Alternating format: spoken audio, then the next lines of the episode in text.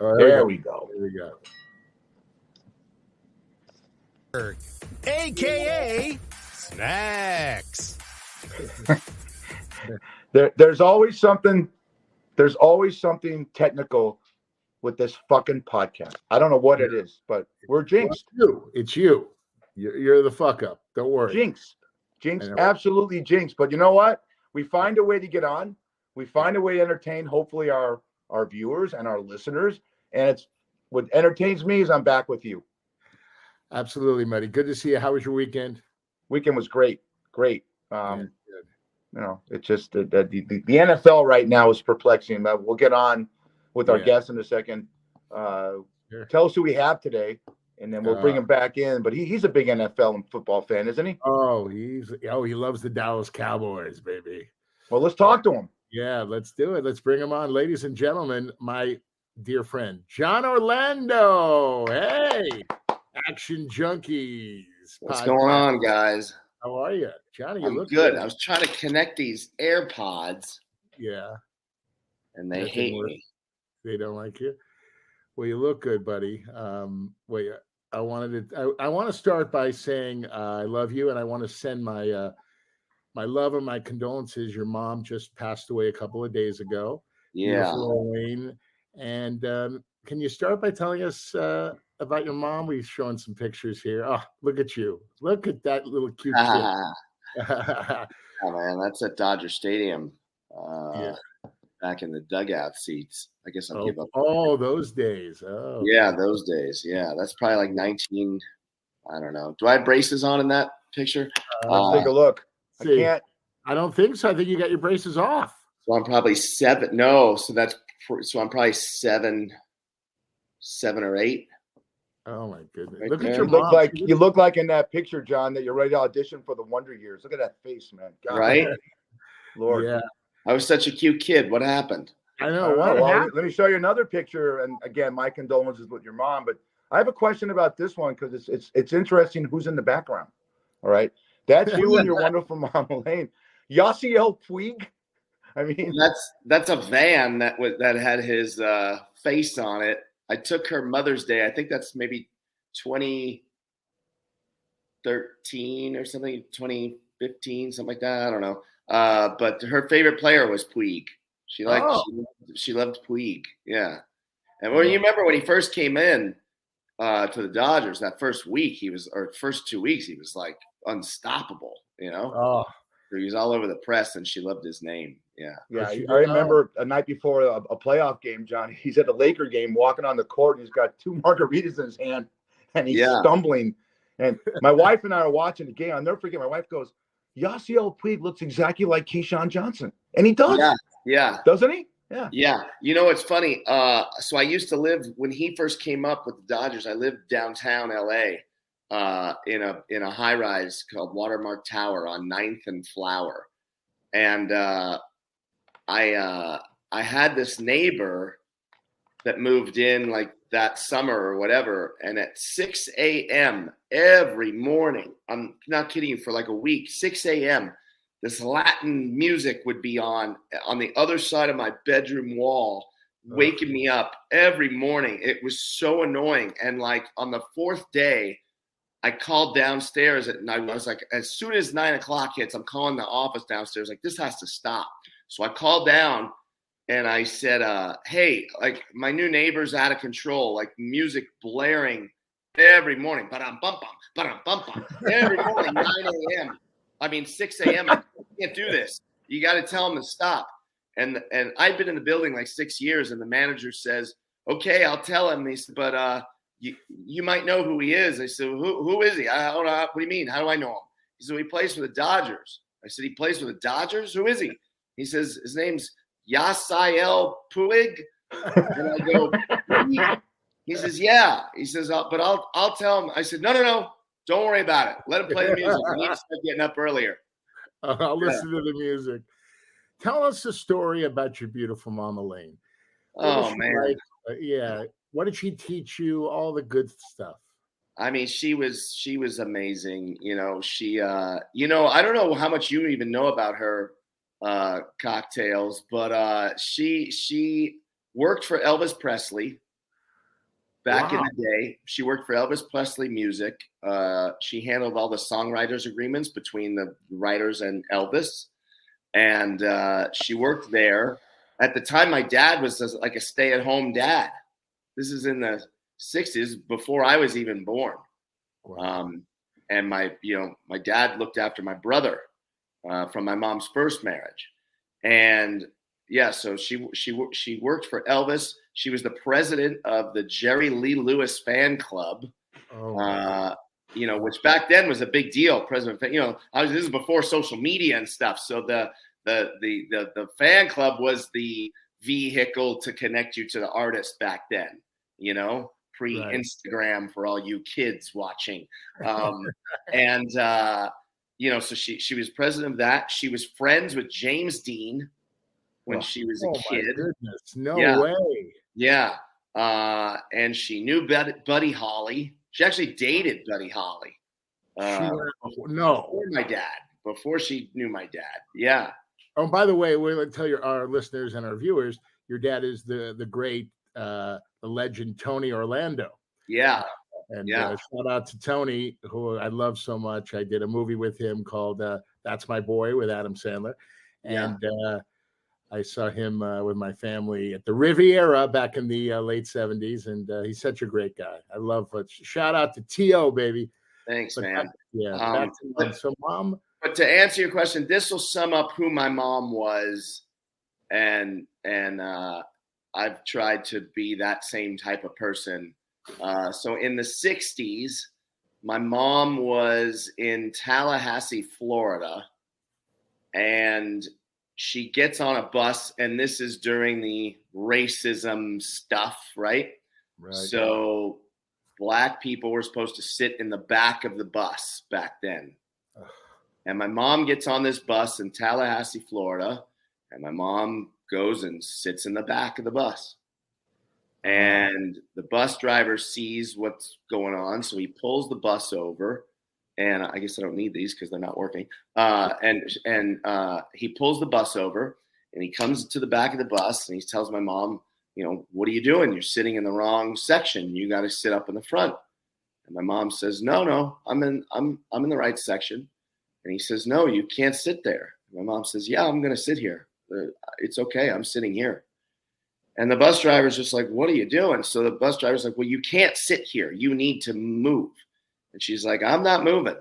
Wow. My mom is five foot one. Okay. Tiny little thing. And she says, I'm not moving. I'm sitting with them. And so the bus driver says, Well, you can't. So the bus driver calls the police. Oh, Police come, they get on the bus, says, What are you doing? And she says, I'm sitting in my seat. And they said, No, you have to sit up front. She said, Nope, I'm not moving. They said, Well, we're gonna take you off the bus. So she says, All right, take me off the bus. So they take her off the bus and they want to arrest her for like whatever public disturbance or whatever the charge would be back then.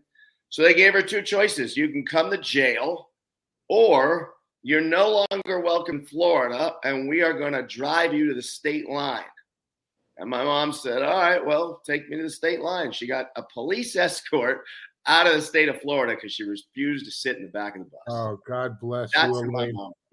That is a uh, God bless. She's a Rosa Parks. Yeah. Uh, Yeah. God bless you, Elaine. Oh my God. And what did she teach you? I mean, you're such a great guy. You got a big heart, Johnny. Uh, what did your mom teach you growing up?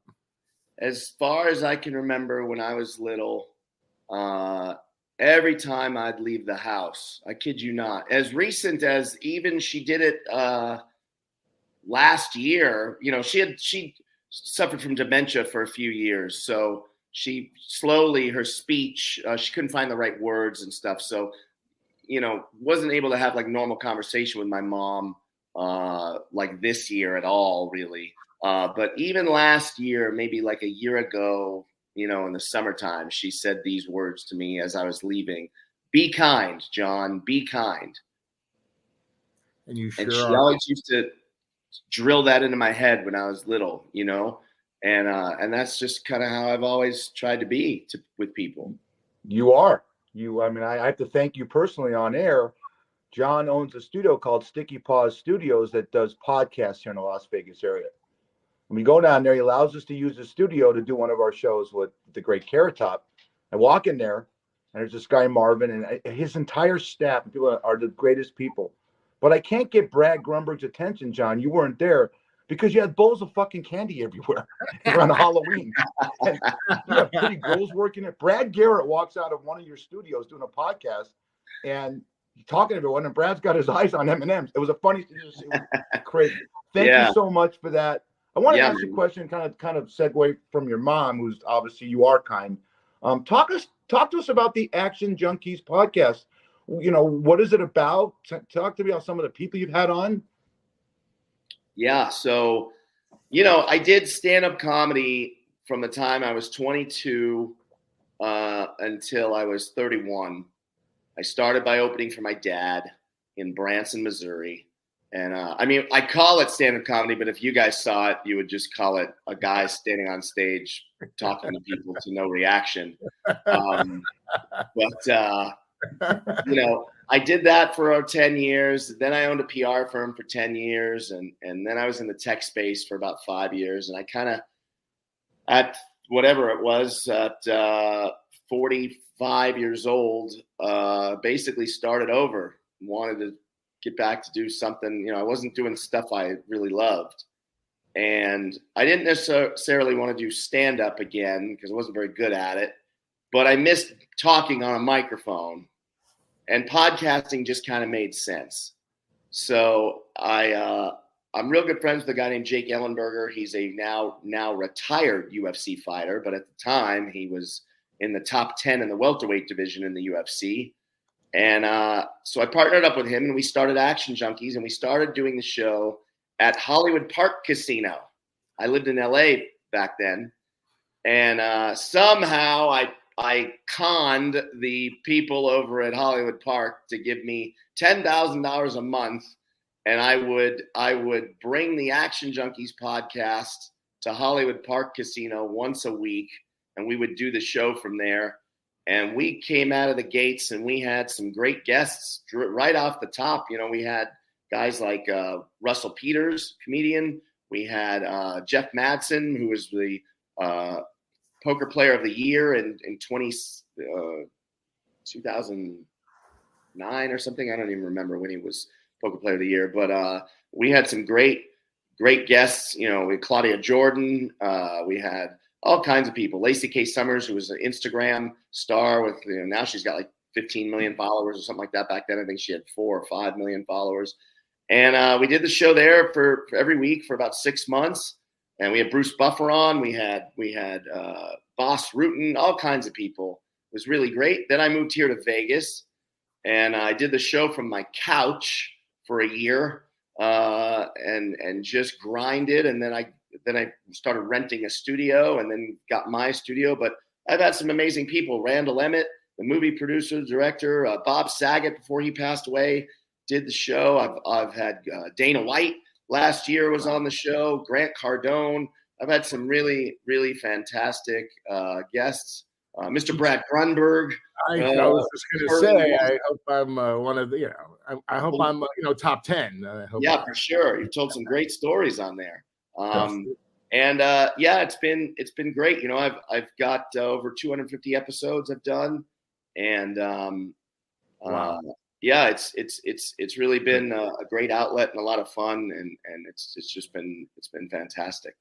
and you also has uh you have um a uh a uh action junkies in florida boca uh, So there's that. So yeah, so I'm glad you brought that up. So I host Action Junkies, but then I'm building the Junkies brand. So there's other junkie shows. So our good friend Geo hosts Fitness Junkies. There's Vegas Junkies. There's Bizarre Junkies, Fit uh, Fight Junkies, Political Junkies, and pretty soon everything junkies. You could you know golf junkies, yoga junkies. Uh, you could pretty much pick any name you want, and eventually there will be a Junkies podcast. So we're gonna start opening the studio, like you said, Fish is Sticky Paws, but now I'm gonna start opening podcast junkies studios so that they kind of go hand in hand. And the first one is in Boca Raton, and uh, and we're planning on putting them all over the uh, country. Matter of fact, I um, partnering up with a guy named David Meltzer. Uh, David Meltzer is you, you remember the movie Jerry Maguire? Sure. of course. yeah So that's loosely based on Leigh Steinberg, the sports super agent.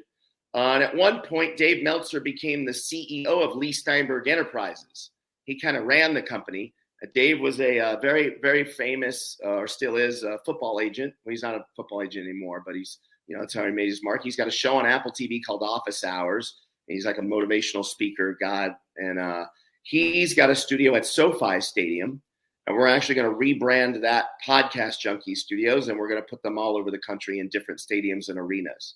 Congratulations! I didn't know that. That's Thank fantastic. you. Yeah, that I, that just happened. I actually took that meeting the day after I lost my mom. Um, I'd been talking to him for a couple years, and I just he was here in Vegas. So Dave is an investor in Blue Wire st- uh, Studios, which is at the Wynn, at Wynn here in Vegas. Beautiful studio, um, and uh, you know it was tough. I you know obviously I wasn't in the greatest emotional state, um, but I wanted to keep marching on uh, you know, and and you know, the business world can be cruel. You know, business doesn't care about your personal life. Uh, someone taught me that many many years ago. You know, the business world doesn't care if you're sick. It doesn't care if your dog died. It doesn't care if your mom died.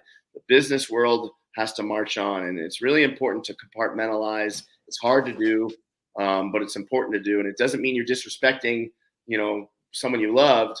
It just means you just sometimes you you have to do things that you don't want to do and um and and I went and took the meeting and it was definitely worth it. I guess I'm just saying, first of all, there's strip club junkies right next to me, and I'm a bartender junkies, but I have to pay homage to my mother. And and I remember when I was a kid, she had the biggest crush on a guy named Tony Orlando in the band Dawn. And my stepdad was a cameraman on the, a show called The Hollywood Palace. And I believe your dad and Dawn appeared on there and my mom sat in the front row and she wanted to take her underwear, underwear off and throw on the stage like women did back in those days. You know, you talk about your mom with Jerry Lee Lewis and Elvis and, and dated Buddy Holly. My mom had a huge crush on Jack Jones and your dad. So when Jack, your dad comes on our podcast and he was so wonderful, what real the fact that he's so gregarious and just fun loving he has this huge commitment to the military, which is important to me. Have you done anything with your dad concerning that? Because it's such, yeah. as we call it, a mitzvah for what he does, taking over that Bob Hope legacy, basically. Am I right? Yeah, for sure. Uh, you know, when I lived in Branson, I opened for my dad at his theater there in Branson from 93 till 99. And uh, every year for Veterans Day, he would do a free show for veterans. If you were a veteran, come, you know, 2,000 people is what the theater held. And we'd have 3,000 people, 4,000 people show up. And it got to the point where he would do two shows in that day uh, for the veterans for many, many years. Um, yeah, it's been, a, you know, I've been on the, uh, the USS, uh, oh, nuts, uh, the uh, Intrepid, uh, you know, and done a show with him on an aircraft carrier before. yeah, you know, he he was brave enough. He's been to Iraq too to visit the troops. I'm not that brave, um, but uh, I'm with them in spirit. But yeah, man, it's it's the ultimate sacrifice those guys make. Uh, people people take it for granted. I've got a lot of friends that have been in the mil- served in the military. You know, Navy SEALs, Army, Navy, Air Force, everything. And uh, yeah, it, it's important to support them um, because you know they they do what most of us are just not brave enough to do. Let me jump into something, Brad, real quick, okay? Before well, yeah, we go go, because this yeah. is your good friend, but I have to I have to hit a sports subject here. Brad's well, in hot heaven wait, right now. Wait because... one sec, Fish. Fish, I want to say one thing. You know, when you took that meeting, your mom was watching over you, and she made that deal happen. I'm very spiritual, and I really believe Elaine goes it's time to throw some luck my son's way, and that's why the deal came through. I'm just want I wanted Thank to make a note. Yes, absolutely. You, you, deserve it, and you deserve it, Jo. Let me tell you something. You have helped Thanks, so man. many people, and uh, you know you always buy me a meal when I come to Vegas, and that's very important. Oh boy, we're going to talk about her in a minute. Yeah, hey, nice size warrior on her way to work, real quick. Oh, Vanessa, we love you. By the way, Johnny was a lady. Okay, Johnny was a very big ladies man back in the day. And I'm going to tell you something. I want you to tell this story. Yeah. You know, a, a girl finds her father, and a son finds his mother. And there are a lot of qualities that Vanessa has that Elaine had. And Yeah. and I how did you meet Vanessa? And it's a great story because I think there she is. Ah. Oh, it's beautiful. Yeah. So every year, but this is before I uh, moved to Vegas, I would come to Super Bowl. I come. I used to come to Vegas on all the big, the big days. You know, New Year's, Memorial Day, Labor Day, Fourth of July, Wednesday. Uh, you know, all the big days. You know, Tuesday. Any excuse to come to Vegas. So Super Bowl, Super Bowl was certainly one of those. And uh, we came every year, just a small group of us that now has grown to like 40 people. But it started off as maybe, you know, five or six people, Jake Ellenberger being one of them, and uh, my buddy Roger in Detroit, Jeff Cohen. And so we were in um, Vegas for Super Bowl. Well, actually, let me back up. We all stay at the Hard Rock, and two weeks. I was such a, you know, I'm a, I'm a degenerate cocktails. I like to, I like to play blackjack and poker and all that. So I came to Vegas to play in a poker tournament two weeks before Super Bowl. This is in uh, 2016 and uh, or 2017. How do I not know this? 2017. Yeah, 2017. And so I uh, I come to Vegas two weeks before, and I'm staying at the Hard Rock, and I'm walking from one tower to the other to go to the gym. Uh, and um, I'm sorry, I'm screwing this whole story up. I'm all screwed up. Sorry. I go to dinner at the steakhouse at the Hard Rock. Um, and Vanessa is working. She wasn't working in Wet Republic yet, so she's working in there as the host, hostess. You know. So she seats me, and I was actually with a girl, not on a date, with a female friend of mine that uh, I'm kind of like I've been her her in-house psychologist uh, with, her, with her bad dating choices. So I had posted that I, when I landed, you know, oh, I'm home again, Vegas, you know. And she, this girl hits me up and she's like, oh my God, I got to talk to you, blah, blah, blah. And I'm like, oh my God, I just landed. Like, I don't have the patience for this. I said, look, I'm starving. If you want, meet me at the steakhouse, the Hard Rock. You can, you can pour out your heart and soul, and I'll tell you what's wrong with the latest deadbeat guy that you're with. So Vanessa is the is the person that seats us, and my friend that I'm there with, uh, she let's how can I put it? She plays for both teams, so to speak. Oh, she dips her toe in the lady pond. Yes, Okay. yes. I like we have something in common. Yes. You and her- Yeah, we both like Yeah. that. So she Vanessa walks away, and we're both got our jaws on the floor. And I look at her, and I realize she's looking at. Her. I said, "Don't even think about it. That one's mine. You stay away." Says, "Well, you better go shoot your shot, cowboy." You know. So I'm like, "Here's what I'm going to do.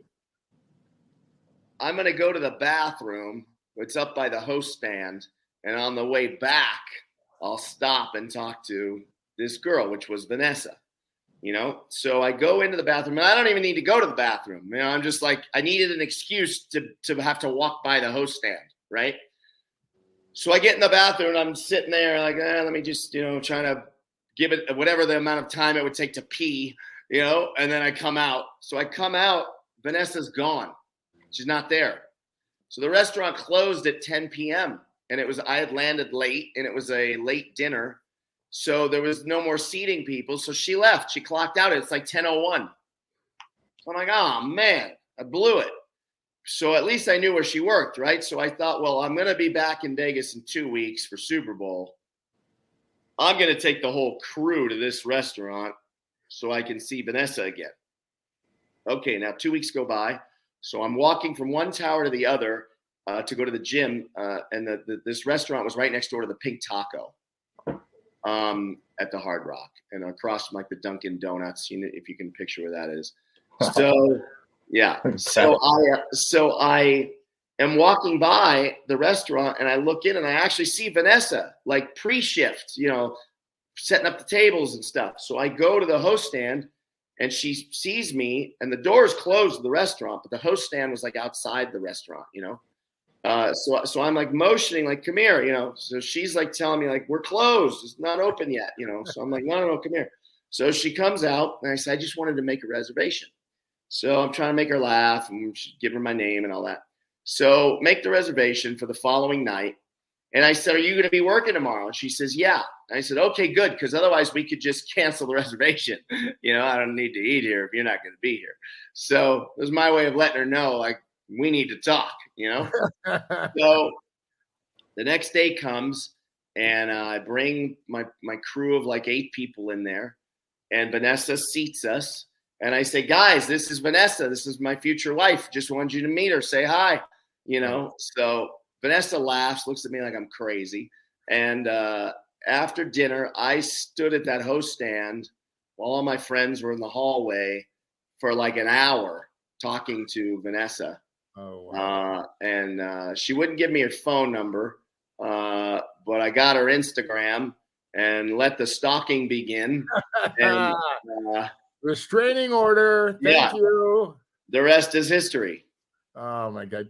And I'm going to say, Vanessa is so beautiful on the outside, but she's more beautiful on the inside. She is the salt of the earth. What a, I mean, incredible. She really showed me a great time at Wet Republic, and every time I see her, she uh, touches my life in some way. I just want to let you know, and I can't Thanks, wait to the big day one day. I have to buy a suit to Yeah. show up to the wedding. We'll get there. You don't have to wear a suit. Um, I don't know. Okay. No, you don't have to. Uh, yeah, you know, t- to your point, and to, to connect it to my mom, uh, Vanessa is amazing. You know, we're 21 years apart, so a lot of people might frown on that. You know, I'm 53, she's 32, and Good for uh, you. Wow. yeah, and Let it go, brother.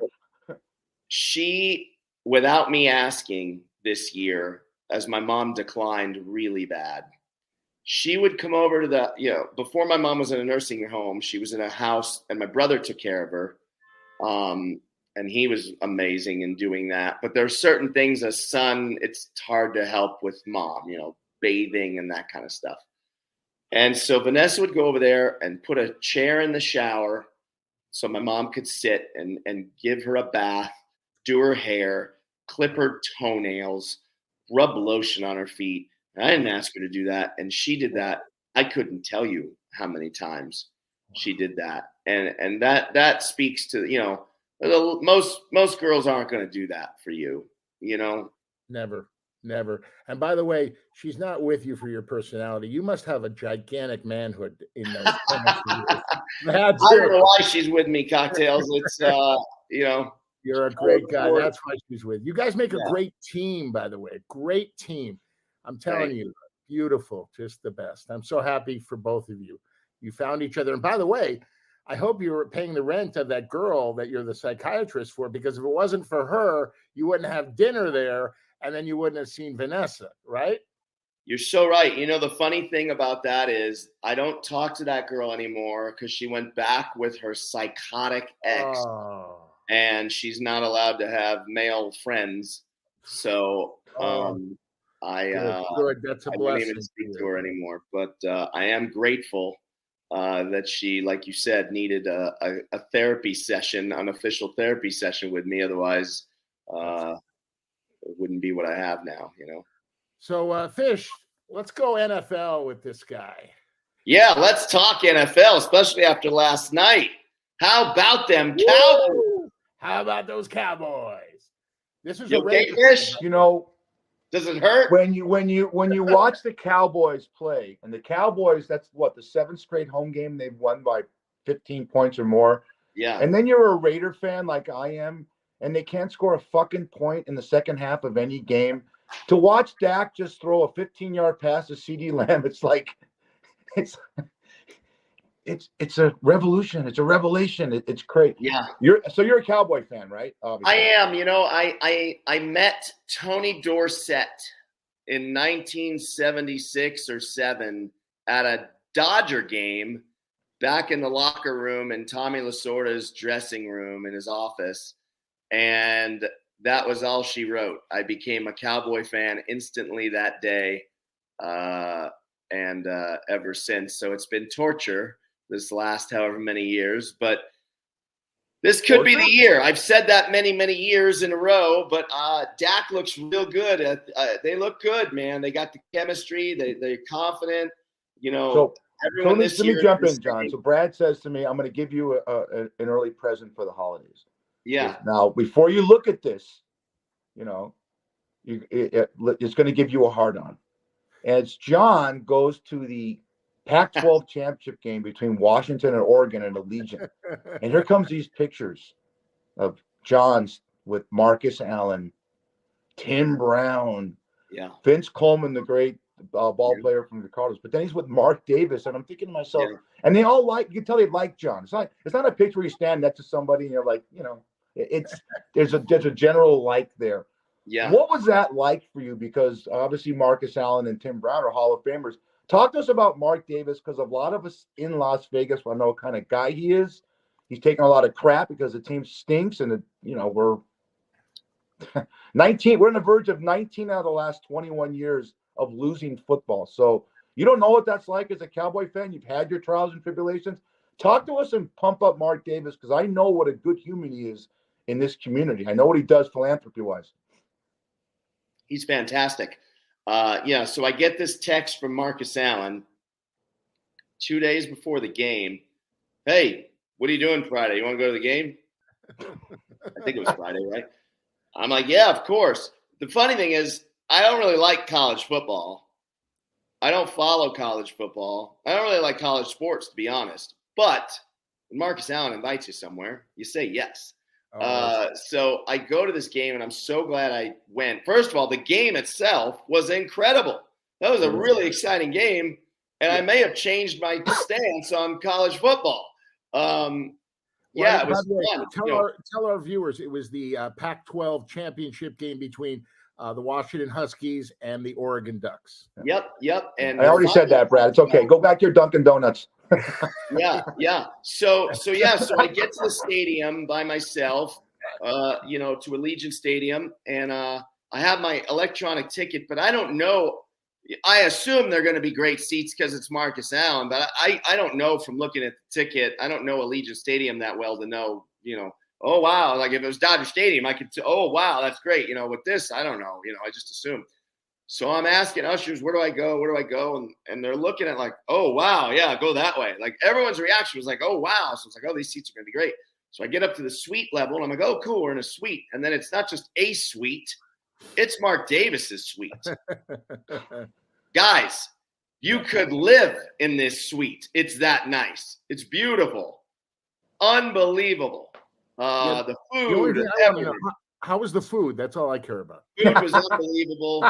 Uh, the dessert was unbelievable. You know, I get in there, like you said, it's Marcus Allen, Tim Brown, Eric Dickerson, uh, uh, wow. Vince Coleman, uh, a couple other guys, defensive guys that you guys would probably know that I don't know the names of that I I forgot the name, unfortunately. Um, but uh, yeah, Mark Davis. You forgot one guy, Jon Orlando. yeah, and me, yeah. Yeah. Uh, Mark is a really nice guy. It was the second time I was in that suite. I was in that suite about a year ago um, when the Patriots played the Raiders. Um, Marcus invited me, and I was there with Vanessa. Vanessa's first football game she ever went to in her life. wow. We were in the suite in Mark Davis's suite watching Patriots versus Raiders. wow. That's Crazy. nice. And Mark Davis is watching Vanessa. Trust me. yeah, for sure. Yeah. What's funny is it's funny you say that. So next door to that suite, um, Dana White has a suite. Well, I guess uh, so. I guess it goes Mark Davis, and then technically Red Rock, then the Fertitas, and then Dana White. I guess there's three in a row, but but I guess the bigger suite is the one for Red Rock, right next door to Mark Davis. So sometimes Dana's in that suite, apparently. So Dana happened to be in that suite that day. So me and Marcus and Vanessa, we went next door to say hi to Dana. And as after we left Dana's suite, went back into Mark Davis's suite. This is last year. Who's in? Who walks in a Dana's suite? Mark Wahlberg, because they're playing the Patriots. I'm like nuts. We just missed him, and we felt weird. We didn't want to go back in, you know, so we missed it. But I have a photo. I'll try to find it and send it to you guys. Uh, I have a photo of Vanessa, and in the background, you can see Mark Wahlberg in the suite next to looking at her. Like it's oh, obvious that I he's looking it. at her. And I don't blame him. I'm not mad at Mark. Yeah. yeah. That Yeah. game, that game, Brad, that game that that that was Vanessa's first game ended on the most crazy play. Remember that? They were Yes. trying to the the, the Patriots are trying to just do one of those laterals, you know, to run the clock out, and Chandler Jones intercepts it and runs it in, and everyone's like, I was at that game too. It's like, what just happened? What's Yeah. it like when you're in the booth with those guys and a play that never happens happens? Give us a reaction to the guys you were with then. Yeah. So, you know, when you're talking about Hall of Famers watching a football game and the basic fundamentals aren't getting met on the field, Right. these guys go bananas, man. I mean, Marcus just shakes his head. You know, Marcus even brought up last week. Um, I, I wish I could remember the name of this defensive g- guy because he was a legend for the Raiders. He maybe maybe this will help. He was famous for clotheslining. Was it. Greg Townsend? Yes, Greg Nice. Townsend. yes. Good Yes. pull, fish. Good pull. He was known. He was ferocious, right? Yeah. Oh, he's Yeah. unbelievable. And Yeah. Marcus was showing me video compilation of this guy. I was looking at the hits that this guy, and I was like, this is not the same game anymore. Right. And Marcus was like, yeah, man, you don't, no one gets hit like we got hit. These guys, you know, they all laugh at these guys. You know, they respect their talent, obviously, but they're playing a different game. They're not playing the same game that Barry Sanders, Marcus Allen, all those guys played. This is a different game. Quarterbacks, too. Yeah. Greg Townsend was like Jaws Kiel in Longest Yard. Uh, exactly. Yeah, exactly. Exactly. Right? Wow. Thank you, Fish. look Give at me that. That look at that my fault. defensive line he played with. I, am going to go old school if you're a Raider fan. For we have a lot of Raider viewers. Yeah, Greg Townsend, Bill Pickel, Lyle Alzado, and Howie Wow. Long. So you had you know two uh, two great. It, you don't have to be a football fan to know their names Lyle Alzado Mhm. and Howie Long. And Townsend always said, "I learned from these guys, and, and those are the great days." Listen to this. This is this is going to affect you, Jon Orlando. Brad and I are in hog heaven because his Arizona Wildcats are playing Oklahoma in a major bowl game. My alma mater, the University of Texas, is in playing Washington in the playoffs. But the big news, because I'm a big Dodger fan, I'm from Los Angeles. Shohei Ohtani, there you go, baby. It's why I wore this hat today. A year for 10 years. That if you follow baseball, and I know you do, Jon, talk to our baseball fans. That lineup of Mookie Betts, Freddie Freeman, and Ohtani is the next murderer's row in baseball. Do you agree? A hundred percent. We still need pitching, Right. but uh, they're going to be tough to beat, man. They're going to be we're, real we're gonna get that beat. guy from Japan. I heard we're gonna get that guy from Japan, uh, Ohtani's buddy. from Yeah, maybe. I, I'm real curious to see how. Um, I I don't know if you read this, but there's a lot of deferred money in Ohtani's deal, and it said Right. unprecedented deferred money. So I think he's actually only getting like 30 million a year. Right, because he wanted them to have money to go out Right. and get some other players. Right. So he's looking at kind of a Bobby Bonilla deal. Yeah, Right. yeah. I got two questions for John. Fish, you got to be quiet for a sec. I got two questions. One, you have more contacts in your phone than anybody. I know you edited it. You have 8,000 people. Are you down to four? I've weeded it out. Everybody knows you. I've weeded it out. Hold Yeah. on. I'm going to show you. Oh wow, does it not say the number anymore at the at the uh it doesn't say the number at the bottom of your phone anymore. What's up with that? Oh, what is up with it? What, what do you got? 5,000 people? I don't know. It doesn't say, but yeah, I, I had weeded it down to like 4,500 or something. Unbelievable. Yeah, right. Okay. it's Fish, crazy. this is the greatest story I've ever heard. Okay. Jon Orlando in Las Vegas with Michael Jordan from the Chicago Bulls. The floor is yours, J.O. I need this story, man. We're going to end with this story. We're gonna end with this. Uh, you want the short version, the long version, the medium? what do you want? You got 11 minutes. Give it to me. I want it. I want this in everything. 11. This is So back in 1993, this is February 18th, 1993. I was working at Front Runners Shoe Store in Brentwood on San Vicente for, for you LA folks. Very popular shoe store. You know, the celebs go there. Michelle Pfeiffer, Robin Williams back in the day, OJ, uh, you know, you name them, they went there. Uh, so I worked at this shoe store, which is where I met Gio, who hosts Fitness Junkies for me, shameless Fitness Junkies plug. Um, and uh, so on my lunch break, Uh, well, uh, that's a different. I, we had this policy at the store: if you're late three times in six months, you're fired. And the reason they had this policy was because of me. I was always late. So I've got two strikes against me, and on this this February 18th, 1993. And I wake up, and at the time, I was living at my dad's house, uh, which was in Hidden Hills in Calabasas. So I had like an hour commute every morning with traffic, maybe even a little more than an hour. And I remember I woke up early to like thunderstorms at like 5:30 in the morning. And I was like, it was pouring so bad that day. I and I had to be at work at nine. The store opens at 10, but we got to be there at nine to like straighten up and set up and all that stuff.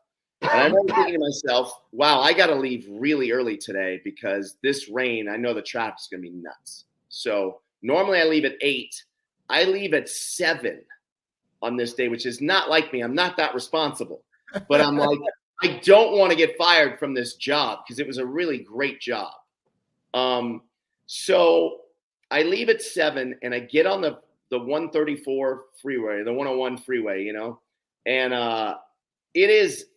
I'm in the fast lane, and as cars are going by on the other direction where there's no traffic, there's so much water in the fast lane. Fast lane, it is like dumping water every time they drive by me onto the car. You know, the traffic's nuts. This ended up being, if you remember this in '93, this was day one of like a five day downpour.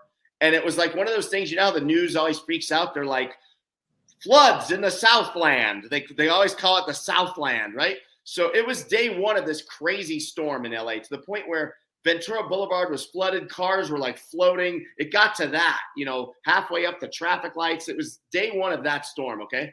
So I finally get to Brentwood. I, I, I can't find anywhere to park. This was a Friday morning, February 18th. You can look, go back and look. Friday, February 18th, 1993 was a Friday.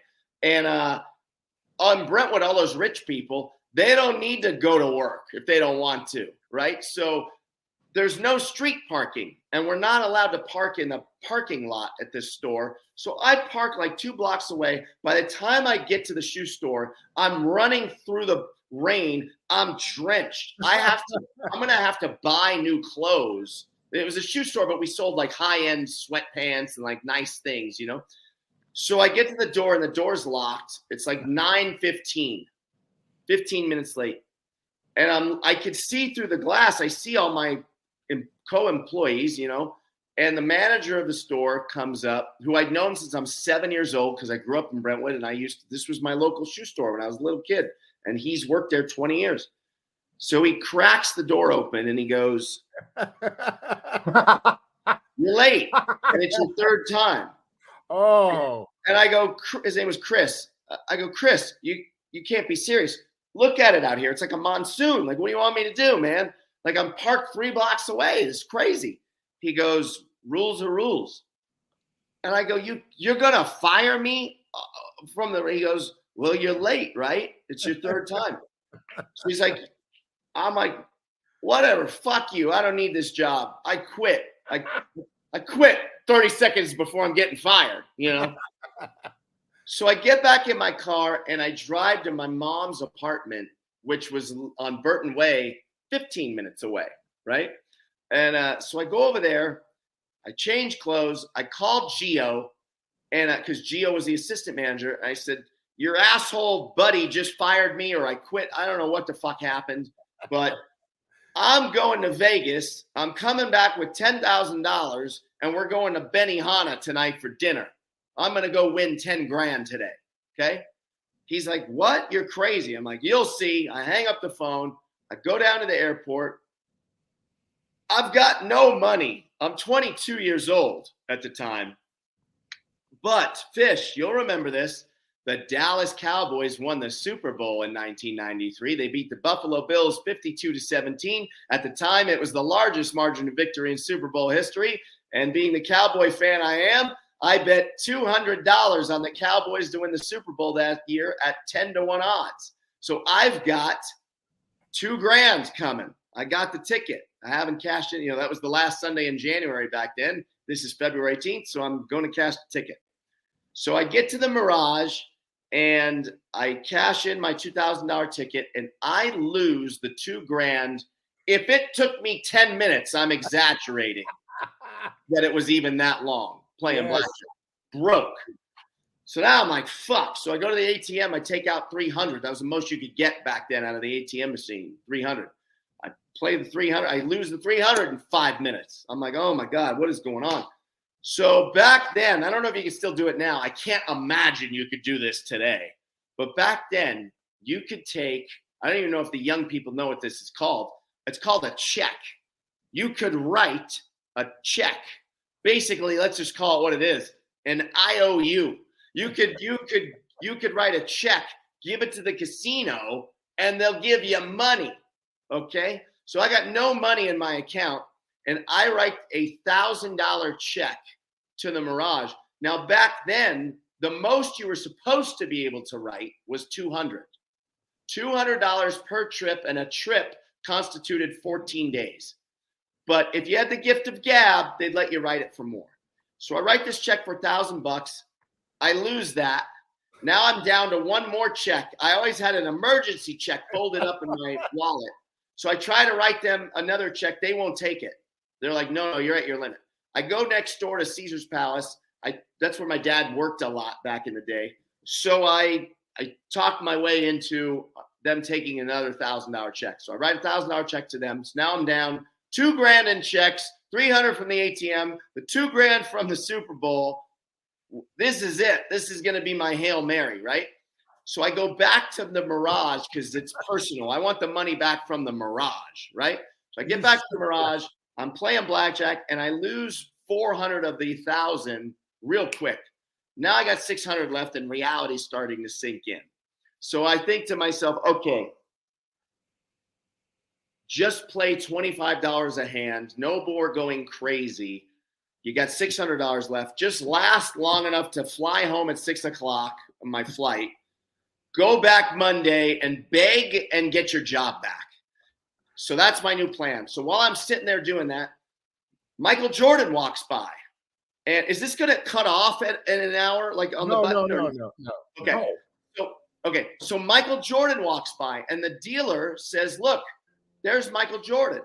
Or so I'm sorry. She says, "Look, there's Dr. J." I look up, and it's not Dr. J. It's Michael Jordan.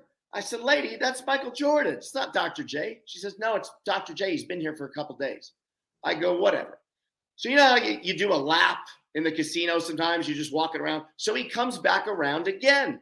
She goes, There he is. There's Dr. J.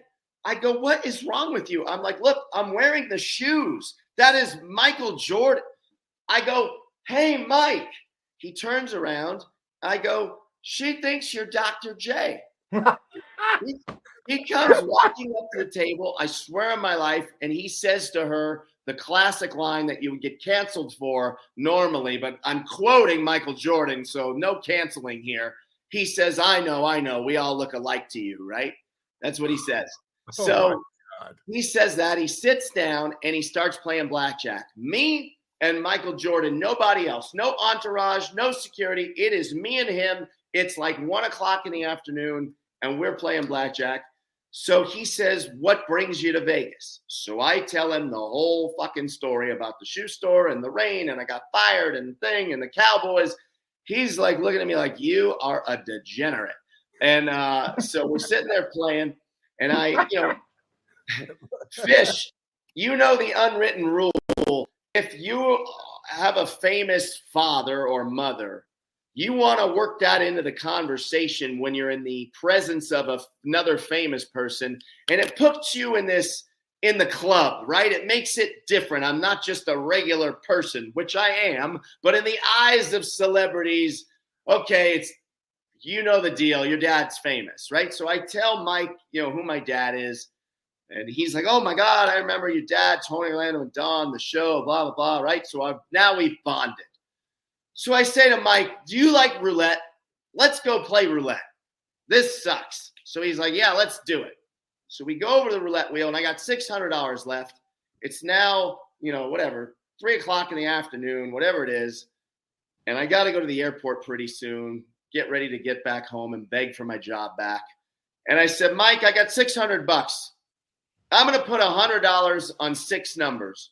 My normal numbers are 7, 9, 11, 26, 30, and 0 because those six numbers on a roulette wheel that has two that has 0 and double zero they're all right next to each other.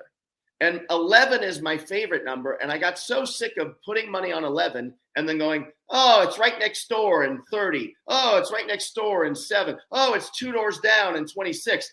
I've decided not to deal with that anymore, so I just bet that little piece of the wheel, right?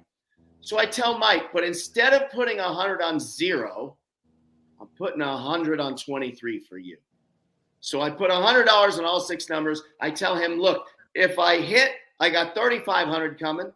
If I lose, I had the greatest day of my life meeting and gambling with Michael Jordan. This is a win win for me.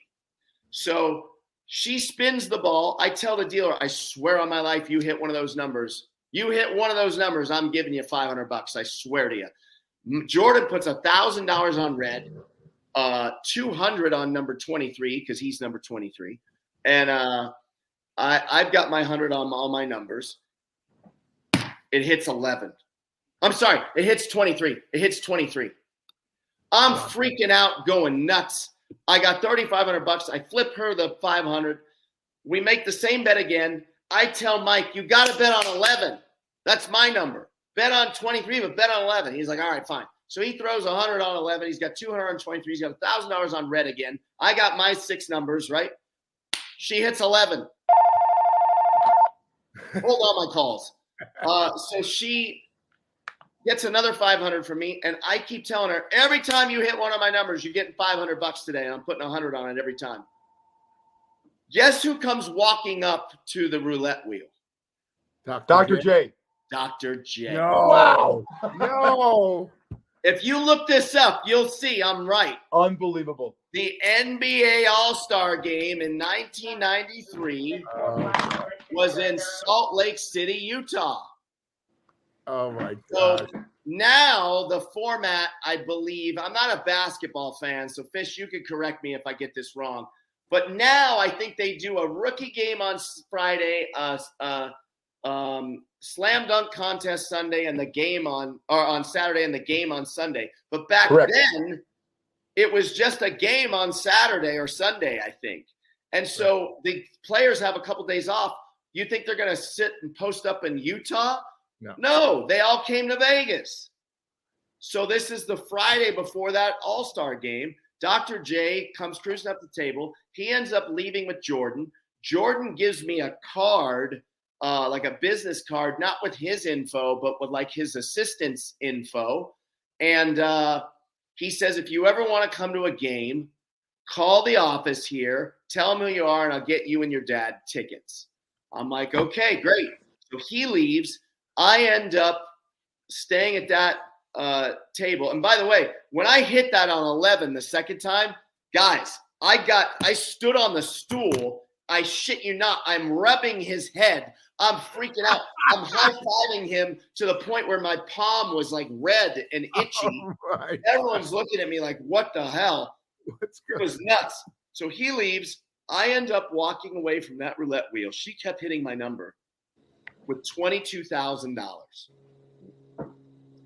And let me tell you something. It's not $22,000 at that point. It's 22 yellow chips. And it's different the way that impacts your brain when it's just 22 chips, right? It's just different. If I got 22 of them, what's the big deal if I got 21? It, it doesn't matter. It's the same thing.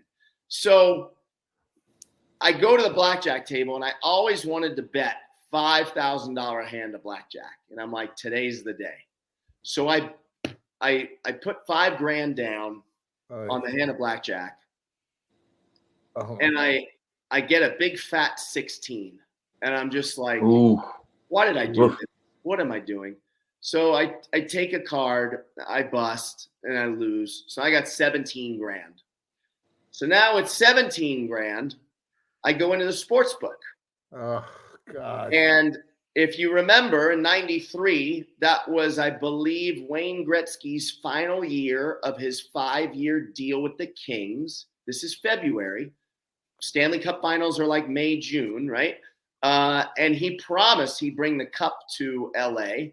So I put seven thousand dollars on the Kings to win the Stanley Cup Oh at seven to one odds. Oh. Oh, I don't know if you remember, but they went to the finals that year. right. I remember. Marty McSorley scored. McSorley scored a goal that they took away uh, because his stick was taped higher than via, uh, you know, the Right. rules allowed or whatever. Kind of like a George short, Kings thing, end yeah. up losing in double overtime. They don't win the seven. I don't win the. You know, I would have Oh. won forty nine k. Anyway, so I bet the seven k on the Kings. That left me with ten k, and I had ten thousand in cash. And then my mom, probably like your mom when you were little, your mom always used to say to you, "Don't carry a lot of cash. Don't carry a lot of cash with you." So I was like. Ah, I got ten thousand dollars. I don't want to travel with all this cash. I was like nervous. I never money, you know.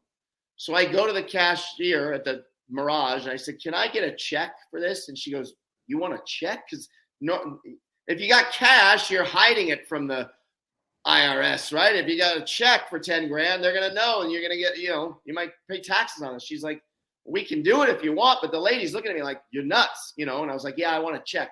So she gives me a check for ten thousand dollars from the Mirage. The Mirage sends me in a limo because they think I'm Michael Jordan's friend. So they're being real nice to me. They offer me a limo back to the airport. I get back to LA. I get in my car. I go to the shoe store where Gio's working, and I slam a check on the table for ten thousand dollars, just like I promised at nine thirty in the morning. Did you go to Benihana? A hundred percent. We went to. I got one quick question, but that's Yeah. the greatest story ever told on this podcast. yeah. 40 shows. And you hit every my God, if you told that on any late night show, they bring you back and think you are a stand-up comic. Perfect, perfect. But when you worked at Front Runners, was one of your fellow employees or managers named Linda Sparling? A hundred percent. Oh Yeah. my goodness. Know her Uh, very well. Actually, at the time, no. What was her maiden name? Ehrenberg? Yep, Linda Ehrenberg, I think like Yep. that. Yeah. Huge. it was Linda Ehrenberg at the time. Well, I, I worked at Mom's Hated Saloon down the street, and He- he I- I- at Mom's everyone you talked about, they came in there all the time because it's right around the bend. And Linda Yep. was in there drinking her Bud Light with her spandex on, the Yeah. nicest, sweetest. And um, you said front runners, and I had a, I had a I name drop. she- I think she hated me because I was always late. Um, not long after I started there, she actually went over to the West Side Pavilion store Sure. to be the manager of that store. So I didn't get to, I didn't really work with her too much after the first few months, but I was at Small Front world. for like Small three world. years. Yeah. Did you did you ever go to Mom's Saloon? Uh, Fish worked there, and he's Yeah, of owner. course. So before we talked about this, but not on on the show, but before um, it was Mom's Saloon. I don't know if it was right before that, but at one point it was called the Jumping Frog Saloon. Ash And, Gindy. uh, what's Right. that? One, one, one of the guys that started Moms and me, the opening night, used to work at Jumping Frog. We kept him over. His name was Ash Gindy. He's been on the podcast, and Yeah. you know, Uh, we we we can we we'll have another podcast with you about some of the mom stories. I was there from day one to day done, but it's That's amazing, that Brentwood community was was was so small and Yeah. and if if you worked in one of the establishments in Brentwood, when you got off work, You you knew came to everyone. moms. Yeah. Joe, we want to thank you for being on the show, and you're going to come back because you have more stories for us. I'd love correct? to anytime. You are Oh, unbelievable. You're the sweetest guy in the world. I wish you all the best for the holidays and beyond. And we're going to end with a very special picture of your mom. And I, I think she's holding a dog. Is that right? There it is. Oh. Oh, So that you, is yes. that's just last year, man. That's how much. Or no, I'm sorry. That's uh maybe 2021. We're Uh, still pandemic uh look at stuff. her. So and uh, that's actually Gio's dog, Ry- uh, Ryder, oh, that's um, great. and she was so happy that day. Yeah, Uh, Elaine, we will never forget you. May you rest in peace. Jo, we love you. that will wrap yeah, up. You, you know, I, I I thought of this as like uh remember uh Cuba Gooding when he goes on uh, and Jerry Maguire he goes on uh Roy Firestone and he goes, I'm not gonna cry, Roy. I'm not gonna cry. And when I started all night last night thinking about this today, and I knew we'd be talking about my mom, I was like, I'm not gonna cry. I am not gonna cry. And you you got me with that photo cocktails, you bastard. You got me. I Well, got can I can I end it with one thing because Yeah. not not to be a one upsman, guys, but Brad knows that like you got that deal. He says your mom looked over you. Well, my mom passed away last this past February, a week later, this guy decided to become my podcast partner. I'll say this: the reason why we love our mothers so much, Jon and Brad, is because they're they are our first loves. Yep. Yeah, Amen. hundred percent.